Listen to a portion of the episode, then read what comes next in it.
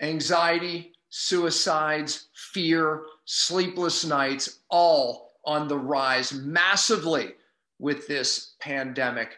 I brought an expert on because I feel the tug even myself. And I had to really address it from a deep root issue. You know me, right? I have to get to the causative factors. What are we doing about this problem, right? Well, this answer is going to surprise you. Dr. Kelly, in this episode, has written a number one bestseller. I saw her at a seminar and I said, Man, I have to interview her and bring you what I heard her say. But because I, I, this goes, this episode goes beyond even what we're facing now. But what she points out is this is a great opportunity to really tap in to make ourselves better. I'm telling you, there is just amazing, amazing information here that you're going to want to hear, and you're going to probably end up sending it to all of your family members and friends. Watch. Hello, everyone. Welcome to Cellular Healing TV. I'm Ashley Smith, and today we welcome Dr. Kelly Brogan. Dr. Brogan is a holistic psychiatrist, New York Times bestselling author, and she's the founder of the Vital Life Project, an online healing program and membership community. She specializes in root cause resolutions to psychiatric syndromes, and she's here today to discuss why this current moment in time is an opportunity to tap into the root of our own mental and physical health. So let's get started and welcome Dr. Kelly Brogan and, of course, Dr. Pompa. Welcome, both of you. Thank you. It's a pleasure to be here. Kelly, I you know I had the pleasure of hearing you speak um, at a seminar recently, and everything you brought up, you know, laid heavy on my heart. And I said to myself, finally, you know, someone is acknowledging what I intuitively knew in my heart. I don't have the the background in what you do, you know, to understand the psychology of what's going through people or the psychology that lockdowns, masks, and everything that we're going through, the fear from this, you know, being created by media in every aspect from social media, mainstream media. I've never seen anything like it. I think everyone would agree with that. But, you know, I've even done some videos that where, you know, my absolute concern is the rising numbers of suicide, anxiety, I just did a, a, video this morning on Facebook about anxiety. I've never seen anything like it. And I think anxiety was escalating anyway, and now at an all-time high. Sleep problems, and you know, my thing is, is gosh, you know, it's I, I feel like part of me has to bring an answer, but there's a psychology here deeper than um, you know I feel like I can address. That's why you're here. so let's dig in. Let's dig into this uh, this topic, right? It's like because we both feel that this is there's something to do, and we're going to discuss that. That you know that our family members and ourselves don't have to be fall victim uh, to these statistics. But let, us talk about it a, a little bit. What, what's what it, what the heck is going on in the world right now? Yeah, I mean, I, I, love the quote from Krishnamurti that it is no sign of health to be well adapted to a profoundly sick society. So, the statistical references you just made, and I'm sure your lived experience and mine, that reflects a deep disturbance, right? How much struggle we are in the midst of, but it's kind of like a slow boil, isn't it, right now? It's this, this kind of like under the cover of, uh, a kind of sleepy haze that something very terrible is happening, right? And and mm-hmm. things are awry. And so that we would express that through our symptoms, that we would have insomnia, that we would feel hopeless, that we would have trouble concentrating, that we would have trouble just even being in our own skin, that we would have digestive symptoms or joint pain, this is the wise expression and i know that's why i love um, you know speaking to and and collaborating with chiropractors is because i know that vitalism is part and parcel of the way that you see the world yeah. and as a recovering md you know uh, i i had to stumble upon that philosophy in order to validate my deep, deeply buried uh, intuition that the body has uh, mistake free wisdom yeah. and that symptoms are are meaningful uh, ways of speaking to us about us right it's yeah. this my symptoms are my uh, you know lesser conscious self bringing to awareness um, me, right? Learning the language of myself is responding. People are just covering them instead of saying, huh, what is my body trying to tell me? of course, you know, because we are about, you know, 300 years into the enculturation around our bodies as separate from our spirit, right? So the body is this kind of flesh suit that we have to manage into submission. And once in a while, it creates a nuisance or it threatens to shut down altogether. Uh, and we have to recruit the authority of the priesthood, right? So I'll, I'll use these terms um, related to religion because I do, uh, at this point, see conventional medicine as a religion. And it is not only that, it's an orthodoxy uh, because there is not any room uh, for any other belief systems, right? And if we were free to practice health according to our own belief systems, then we would not see, you know, um, forced uh, psychiatric uh, injections. We wouldn't see medical kidnapping for refusal of chemotherapy. And we certainly wouldn't see mandates of vaccines and other health interventions, quote and, unquote. And I wouldn't be fearful of saying certain words to get this video shut down.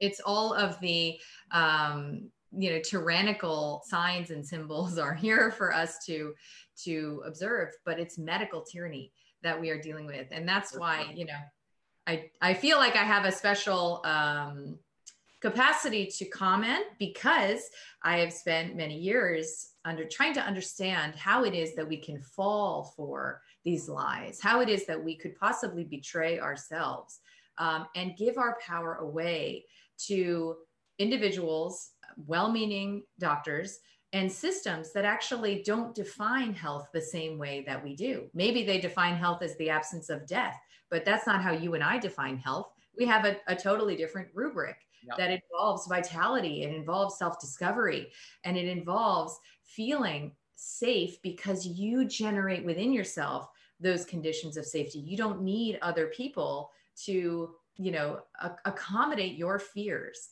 Right. And that's a big part of what's happening um, you know, interpersonally um, and psychosocially right now is that we have lost sight of the fact that it is not our obligation to accommodate the fears of others or the or the weakness of others right and if you you know if you do that for one fear then we should be doing it for all. What about people who are afraid of dogs or people who are, you well, know, allergic to peanuts or whatever, right? Kind of tapping into this social pressure that now exists to yeah. wear a mask, not to wear a mask, to stay away from people, right?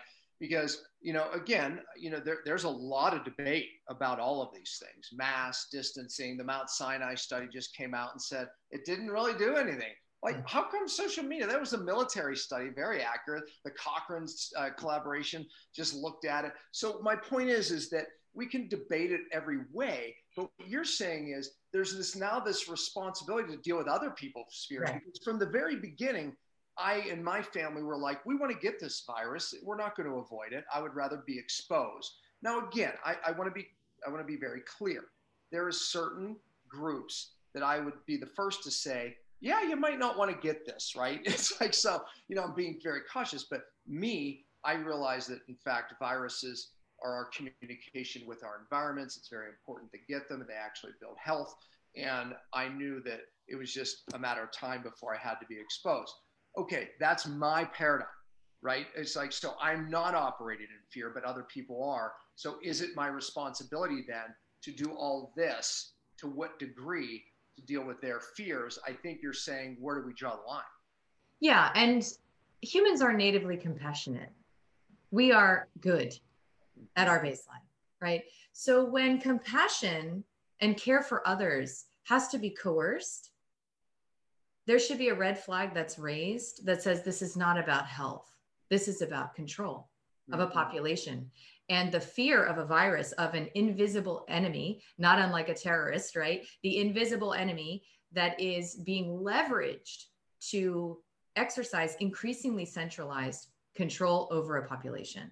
That is in my opinion what's happening. You know i have dug very very deep into um, the history of germ theory uh, into the role that germ theory has played in conventional medicine and the fear of infection um, and the ways in which that is is the perfect smokescreen for control of individuals and mandating public health interventions right it's for the greater good mm-hmm. now we we also can look at many populations in human history who have worked with the concept of the greater good to the great detriment of a vast majority of the compliant population.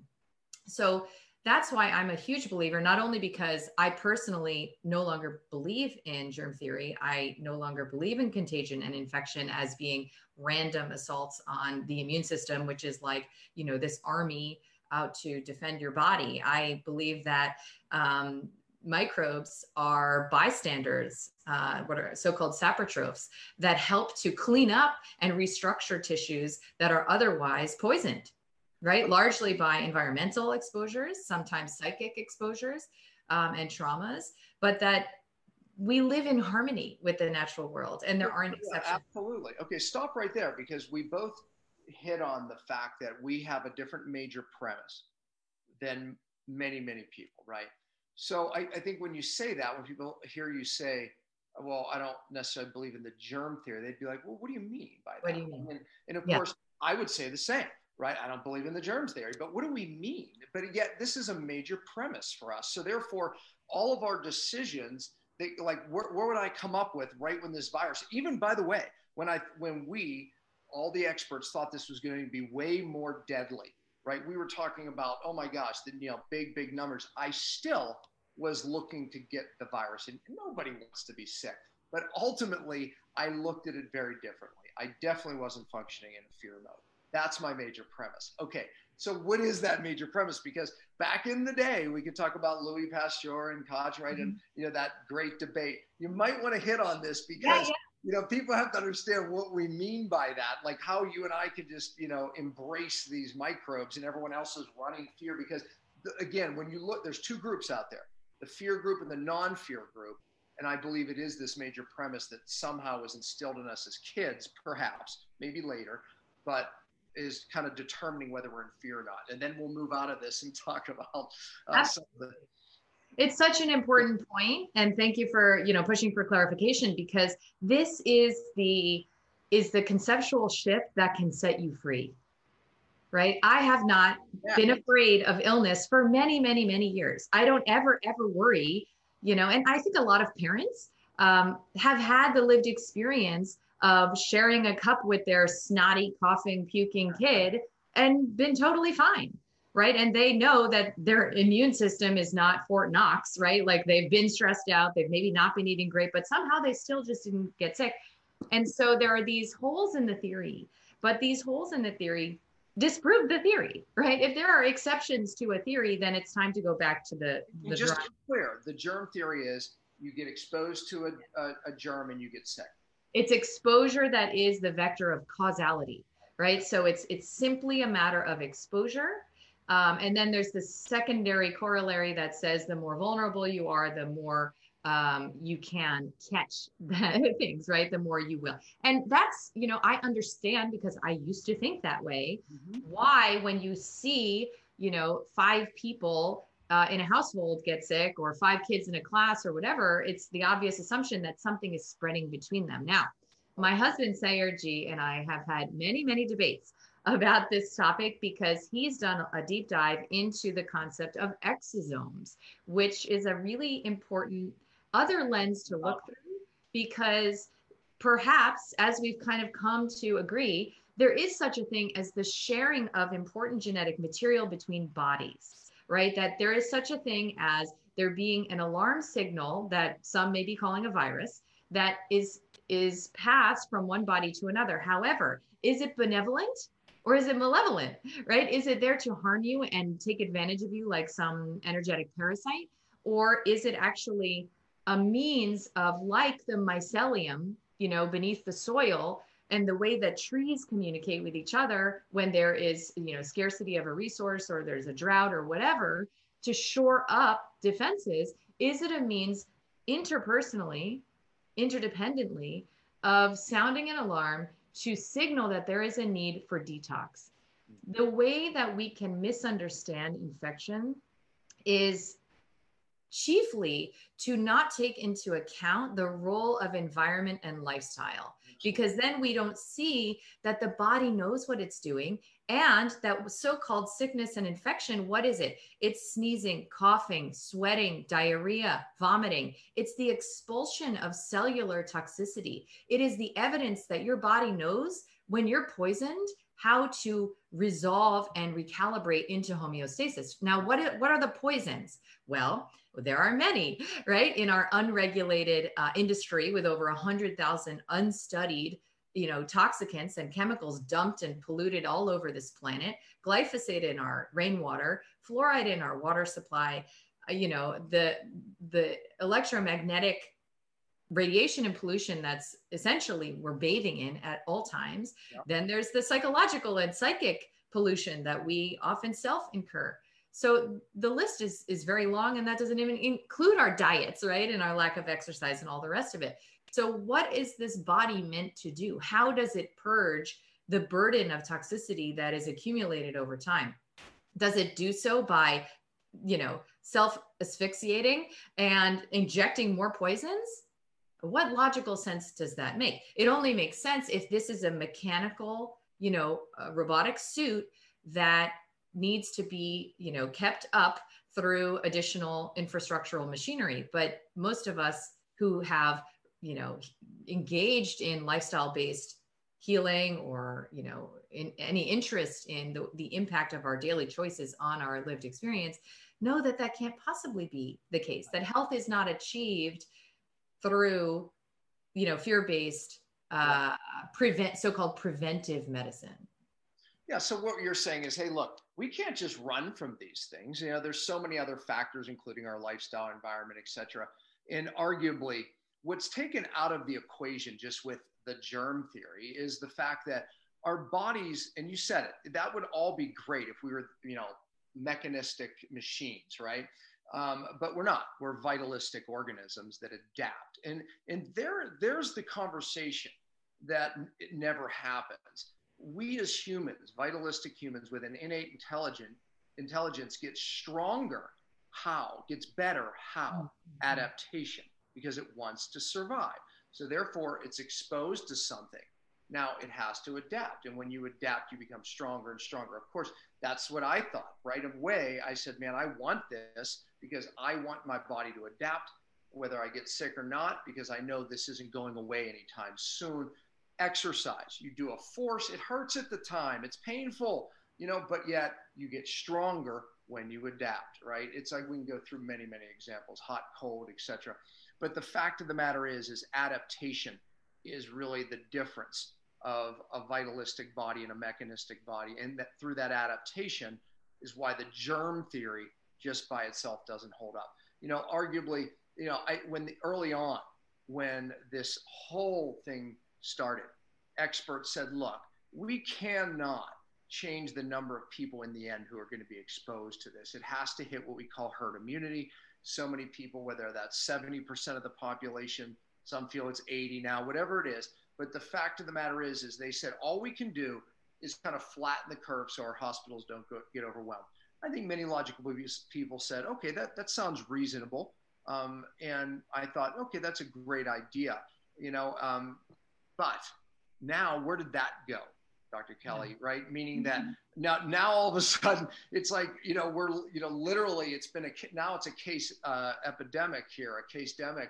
You know, it's like you know death rates are arguably dropping. You know because our bodies are figuring it out, their bodies are adapting, and I, and I would argue even the way we're you know dealing with it and treating it is better. But the fact of the matter is is that what happened to herd immunity? Like they all made a point of saying it has it, but what happened, Kelly? It's gone.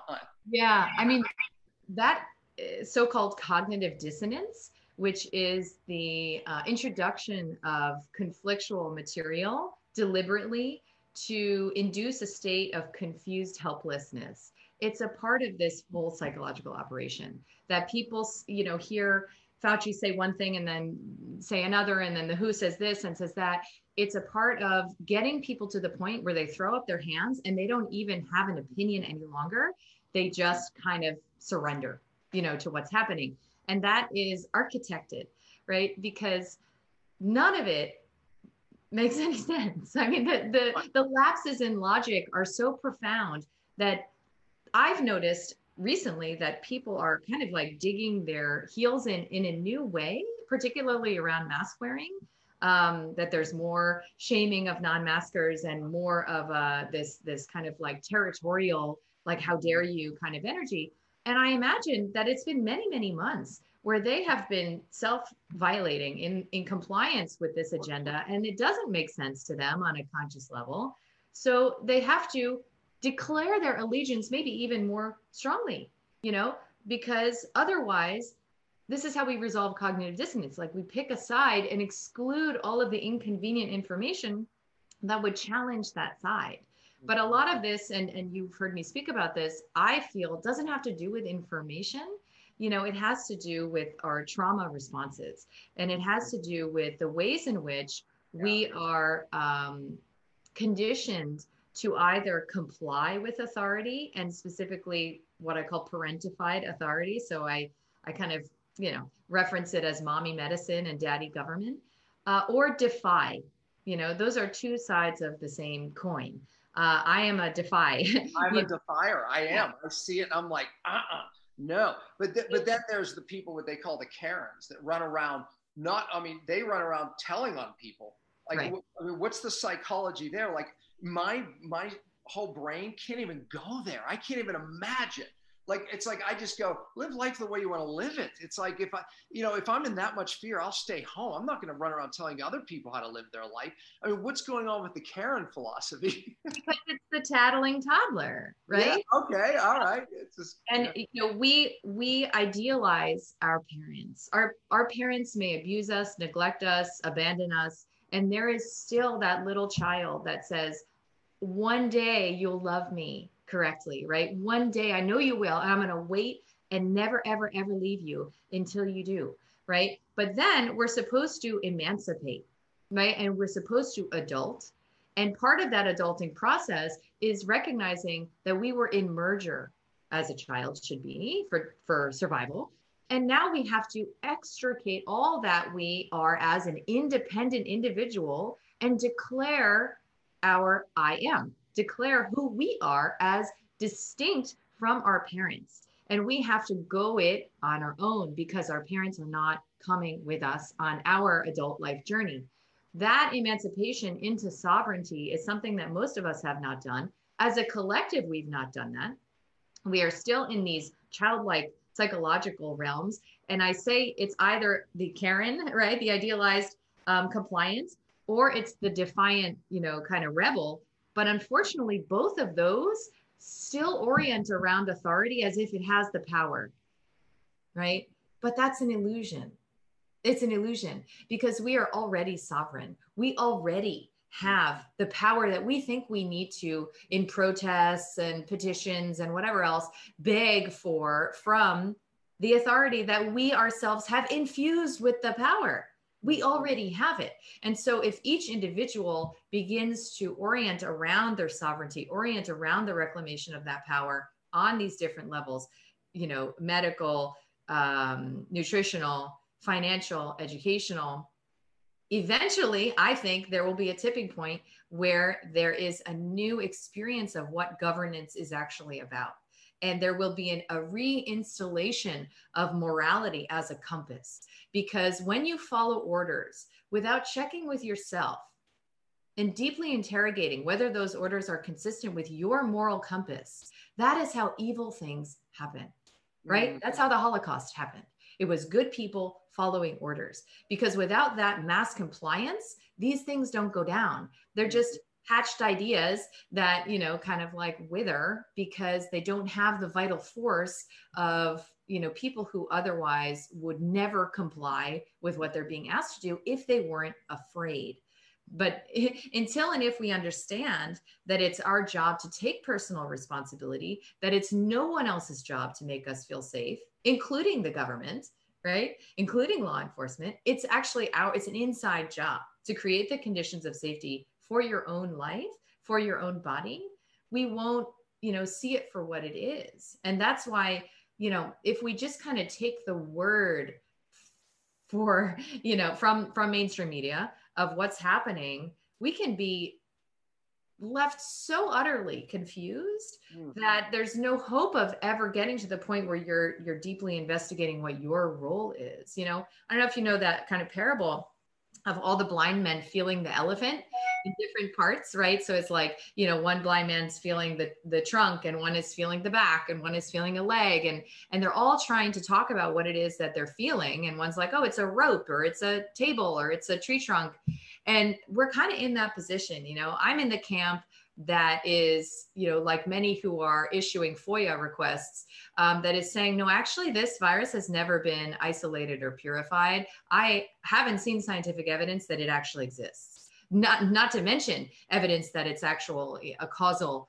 uh, vector of pathology. So that's how much I want to say, hold on a minute, what are we even talking about?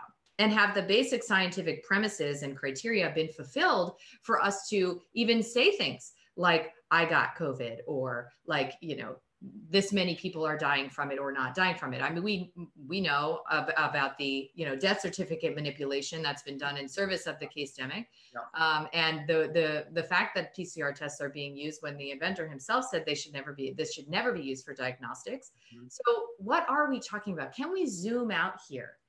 And we can't zoom out if we're arrested in a state of fear that is induced by an authority that we trust. So there's a rupture that has to happen. And in my clinical practice, I've exclusively worked with women who've experienced that rupture with the medical system. That's why they're able to see, wow, I was being abused by this system. And now I can choose differently because I understand that I don't share values with this system. And if I give my consent, I will be violated and I will have participated in my own violation.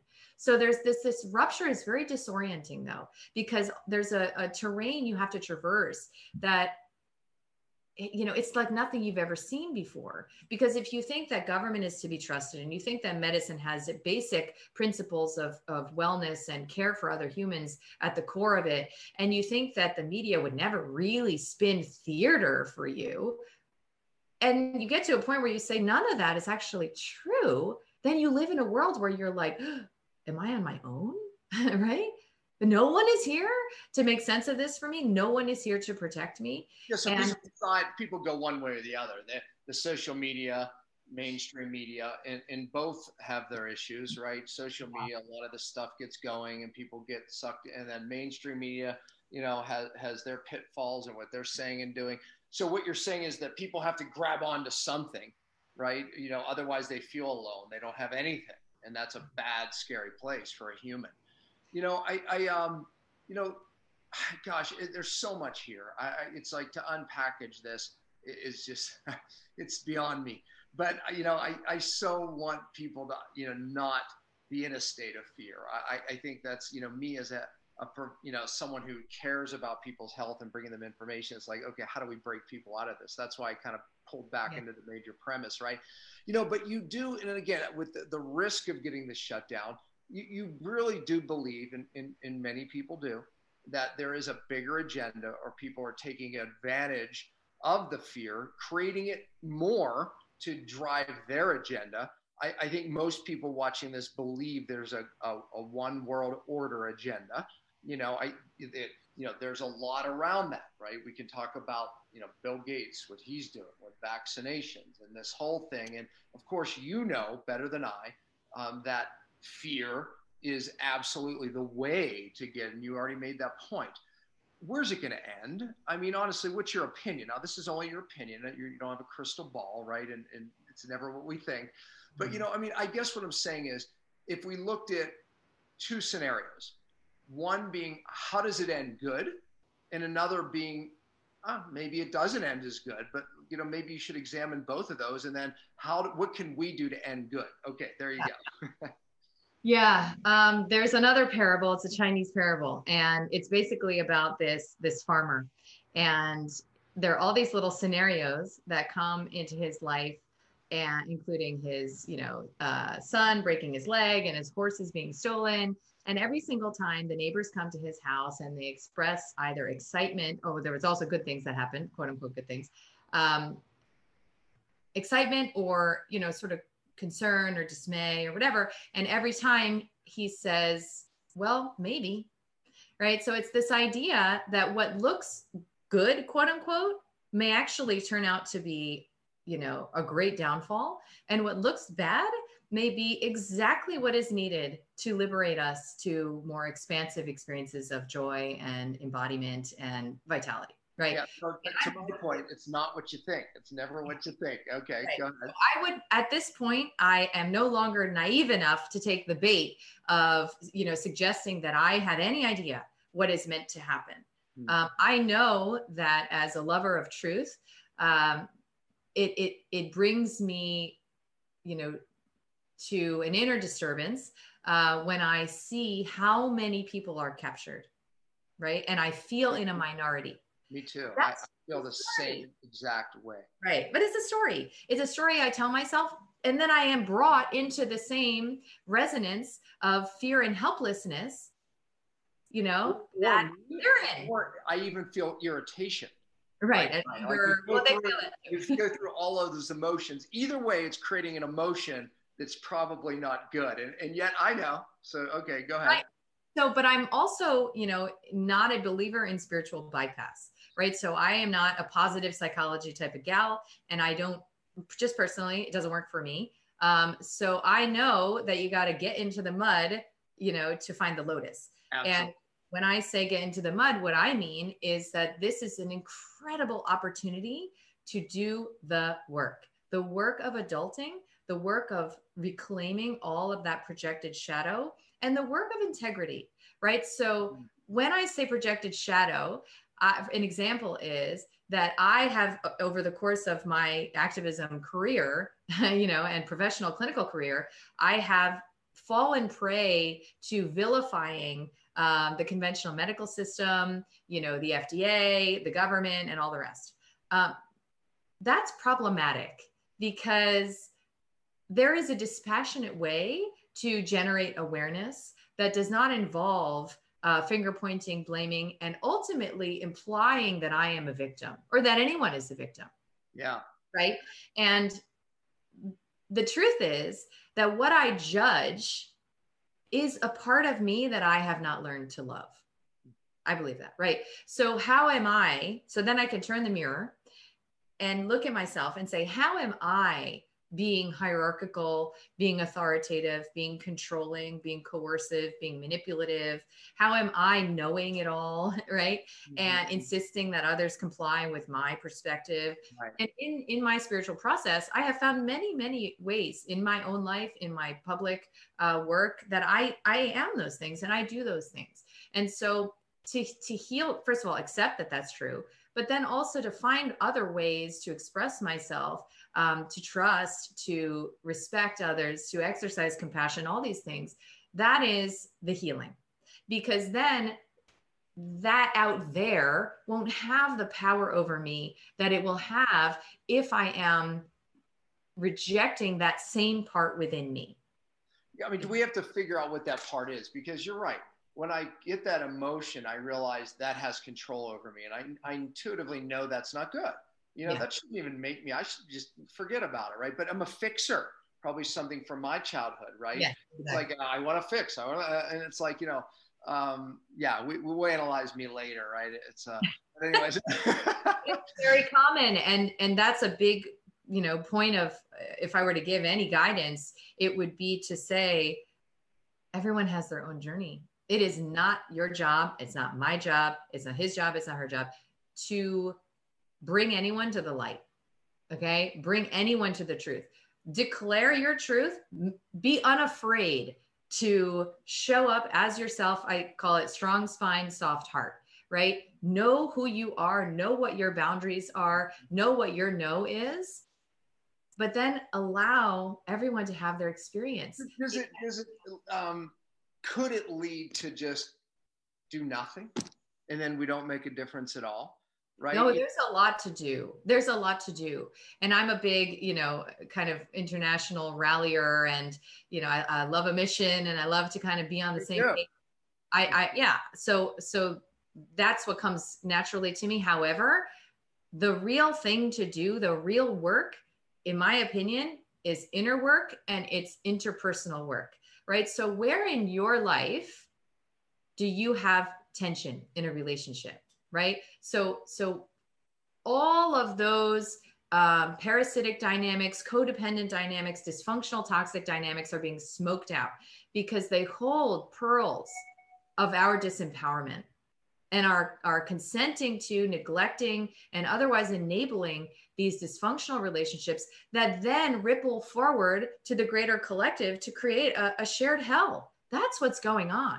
If we all were doing the inner work, the personal work, and I believe in a hierarchy, you know, first physical, you know, get your lifestyle cleaned up, then interpersonal, start to look at your relationships, your job, your marriage, all these things, and then spiritual, right? So, what are you here for? What is what have you inherited ancestrally, right? Like, how can you understand your compass around good and and evil? Is there such a thing in your world? I don't know, but this work is entirely internal.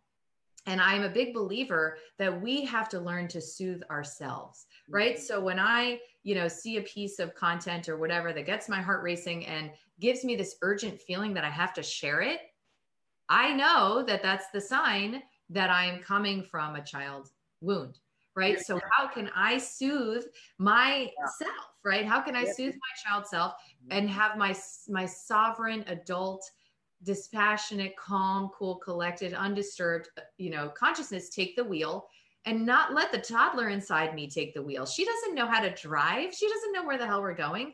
I'm the adult here. Everything's cool. And that is not to say don't act. It's to say act from this place of self possession because otherwise it is manipulation and it's coercion and it's the propagation of fear, even if it looks like activism.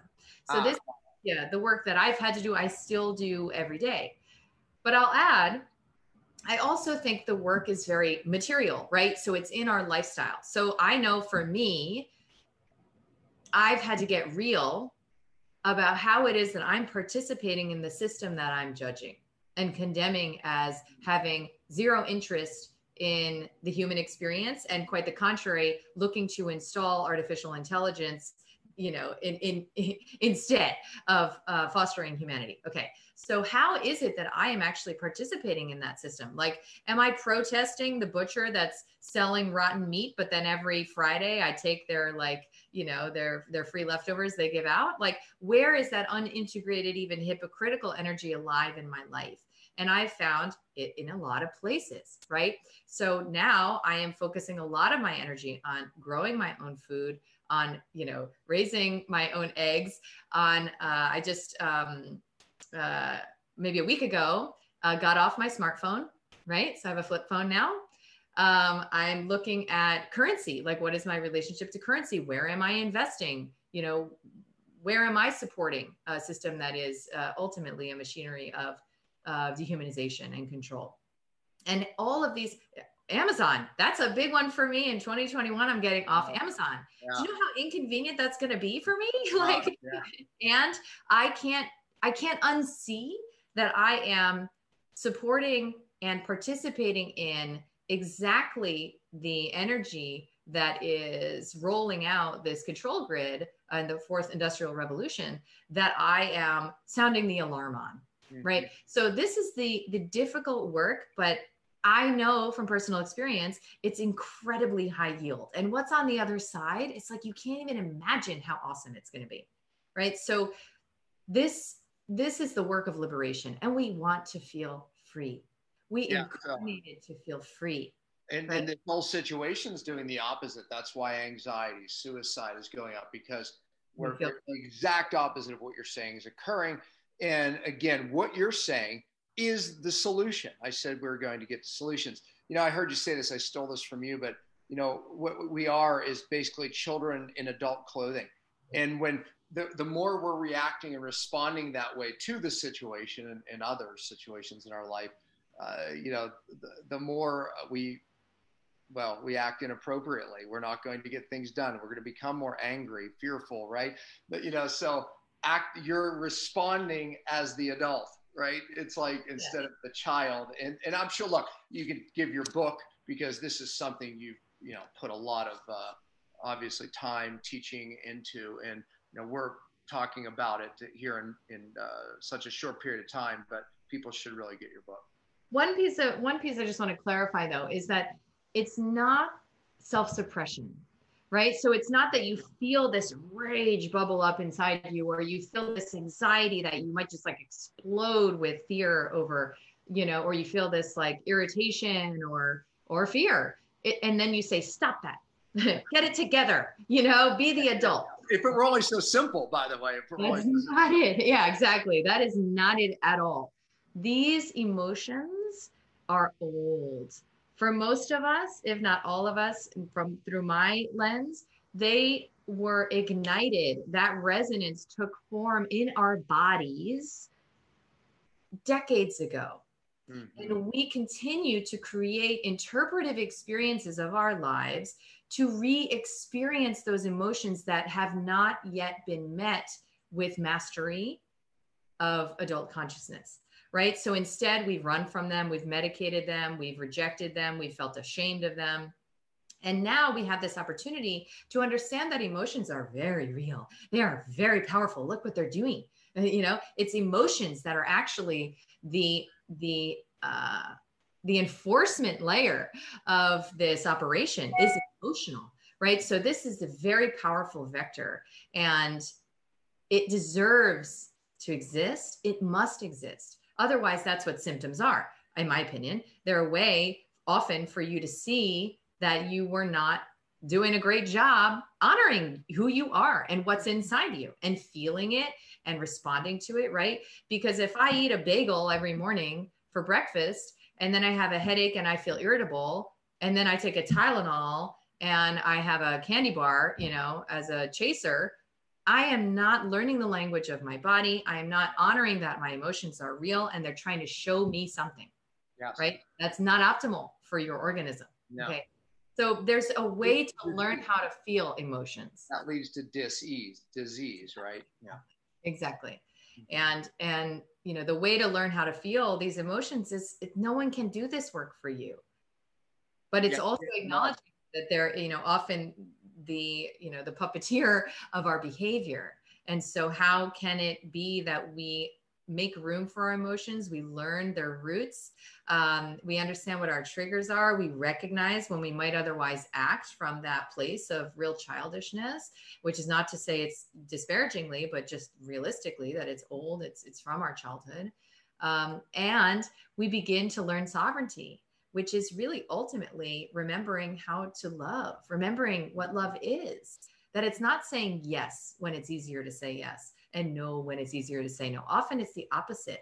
You know, it's it's leaning in with compassion when otherwise we would say no. And often it's creating that boundary of no, when otherwise it might be easier to comply and we would get the approval of you know our peers and maybe even that authority right? So this process is very individualized um, but it does involve the generation of the conditions for emotional mastery. And this is men and women you know it's it's all of us. Um, and it's it's an incredible opportunity for us to, begin to do that right, right now i hear you saying is is an incredible opportunity for emotional mastery, right? You know, of course, for the situation, but it goes beyond the situation. Right now, there's just something poking, um, which is creating more symptoms, right? And so the question is, is what are you going to do with those symptoms, right? Are you going to cover them, uh, or are you going to listen? I, it, we could have the same talk physically and yes. the emotional, right? Exactly. And so you're right. I mean, there, there's a process here. This is an incredible time. You know, the beginning of all of this, I did a video with my uh, family, and I said, you know, we're choosing to look at this as the greatest opportunity for our family ever. You know what? And I have to say, this year has turned out to be just that. And and in so many ways that you know, get, with the holidays as a family, we celebrated that, right? You know, that was part of the victory. So, you know, watching this, I hope people say, gosh, you know, I'm going to stop looking at it the way I'm looking at it. I'm going to look at this as an incredible opportunity to really enter look, focus here, not here, and make this better. And guess what, folks? You're going to be better. You're going to be happier. You're going to be healthier, right? Uh, so, to your point, right? Uh, you know, it, this is a, an incredible opportunity. What's the name of your book? Hmm. Um, well, yeah, I'll just add before sharing that, you know, that that the truth is not scary, right? When you get down to a layer of, you know, you dig deep enough and you ask enough questions and and you get enough information to confirm and validate your intuition. And that's a big part of what I, I i like to do is provide the science not to convince anyone or coerce anyone. I tried that. It doesn't work.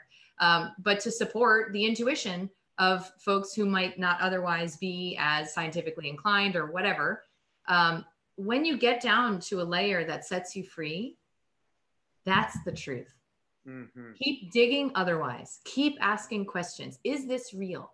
Might this be a myth? Might this be a lie? Right? How how many layers of obfuscation are operative here? Because when you get down to the truth, you will feel free and unafraid.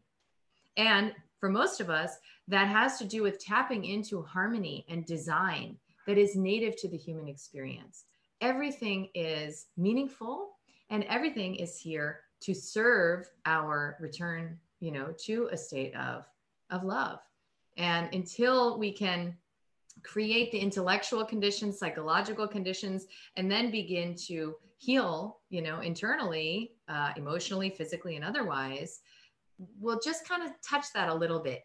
But don't don't rest until you get there because then you will feel truly that even in the midst of all of this and your awareness of how dark some of these occultist forces are, you will also retain your joy. And it's not a bypass. It's not sprinkling, you know, glitter, fairy dust, and unicorns and saying, oh, it's one love, everything's fine. No, everything is not fine. And it's a paradox. It's also perfect right? Uh, that's so, a good way to look at it, you know, because yeah. like, oh, yeah, love, everything's love. Everything's no, I don't vibe like, well, you know, it's like I, I hate it because it's like no, it's not. You know, it's like no, no. that approach. Right, yeah. and there's a lot that is not okay, and that moral compass is is what we're reclaiming now, yeah. right? Because when I, you know, when I see you know many elements of what's happening right now i know it's wrong and i feel that in my body and i hope to hang on to that right when i see a whole street worth of people in a mask and my you know heart hurts I hope I never ever lose contact with that because if I do, I have I've given away an essential aspect of my humanity, which is the sensitivity to what is wrong. Yeah. And so, you know, I I when am I someone driving in their car by themselves with a mask on. It's okay to feel like I, I want to stop them, be like, Whoa, did you forget to take it off? Or like, what's your paradigm here? I mean, you know, the, my my agitation um, but so with that, right? So you're saying it's okay to feel that, but then what you're saying is, what do I do with it after that?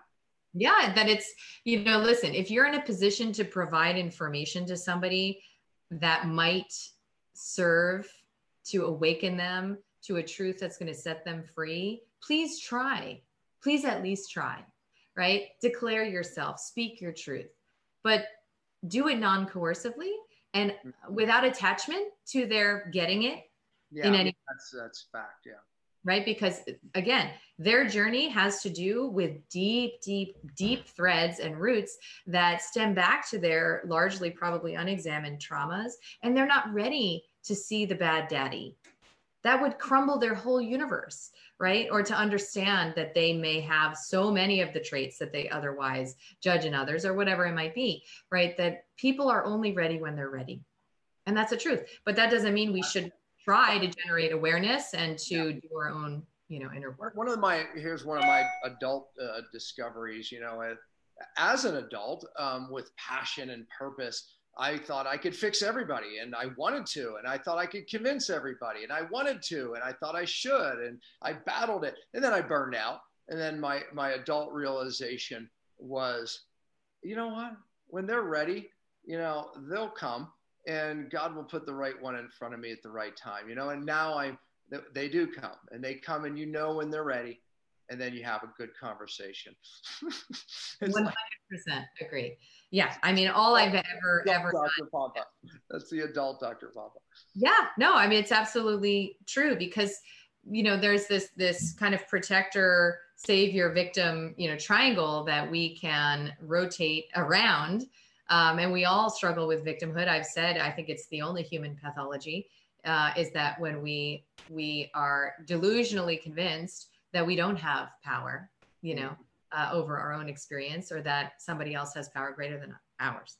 Mhm. Um, but that savior role, of course, I mean, I, I relate to that completely. And that's when I started to research, like, or at least interrogate my own ex- clinical experience to say, like, what makes someone ready? Yeah. Because by the time they are at my office ready to come off of psychiatric medication or whatever it is, they're already ready. I don't have to do anything, honestly, other than than just tell them they're not crazy, right? Or just give them permission Yeah. to find themselves and and hold that space strong because there will be a lot of infiltrating energies including their own that seek to sabotage right that seek to keep us dependent um, and you know within the tribal confines of our old self that we promised our family we would be forever kind of a thing Yeah. so yeah no i i completely agree and and it's an elusive thing i haven't figured it out you know what makes somebody ready but i do see a lot a lot of people uh readying you know in this moment Well, Dr. Kelly Brogan, how can they find you? More information. You still never gave the title of your book. Oh yes. So um, yeah, so I have uh, three books actually. I have my first book, A Mind of Your Own, um, and my most recent one is called Own Yourself, which is more on these topics we've been talking about um, today. And I've I've written about these topics from you know more uh, contemporary topics on my uh, blog, uh, which is kellybroganmd.com. I am moving off of um, social media and really only on. Um, I have a newsletter, but I'm really only on Telegram. I don't know if you're familiar with that, but it's uh, it, it's so far seems like a safe space to share information. Um, but I don't support kind of chats, you know, and that kind of thing with. Yeah, Someone just told me about it. it. It's kind of more safe than say um, WhatsApp. You know, Yeah. no one in mind. Yeah, you know, I've done a lot less social media too, right? It just uh, probably for the same reasons you have. You know, it just, I it's an engineered cesspool and it's engineered for division and you know we we just take the bait. It's all of our wounds being flung around and our unexamined you know victimhood and all the rest. And it's not community. So that's why I, i'm a believer in paid community online and finding it in your in your lived you know space. Um, we need that now. We need people to hold a certain resonance of truth and values uh, Yeah, in, you're right. in collective. Yeah. Well, wealth of knowledge, and uh, right now you should be selling more books than ever uh, because I don't think anyone's reading anymore. They're YouTubing. there's a unique time here to take advantage of making ourselves better.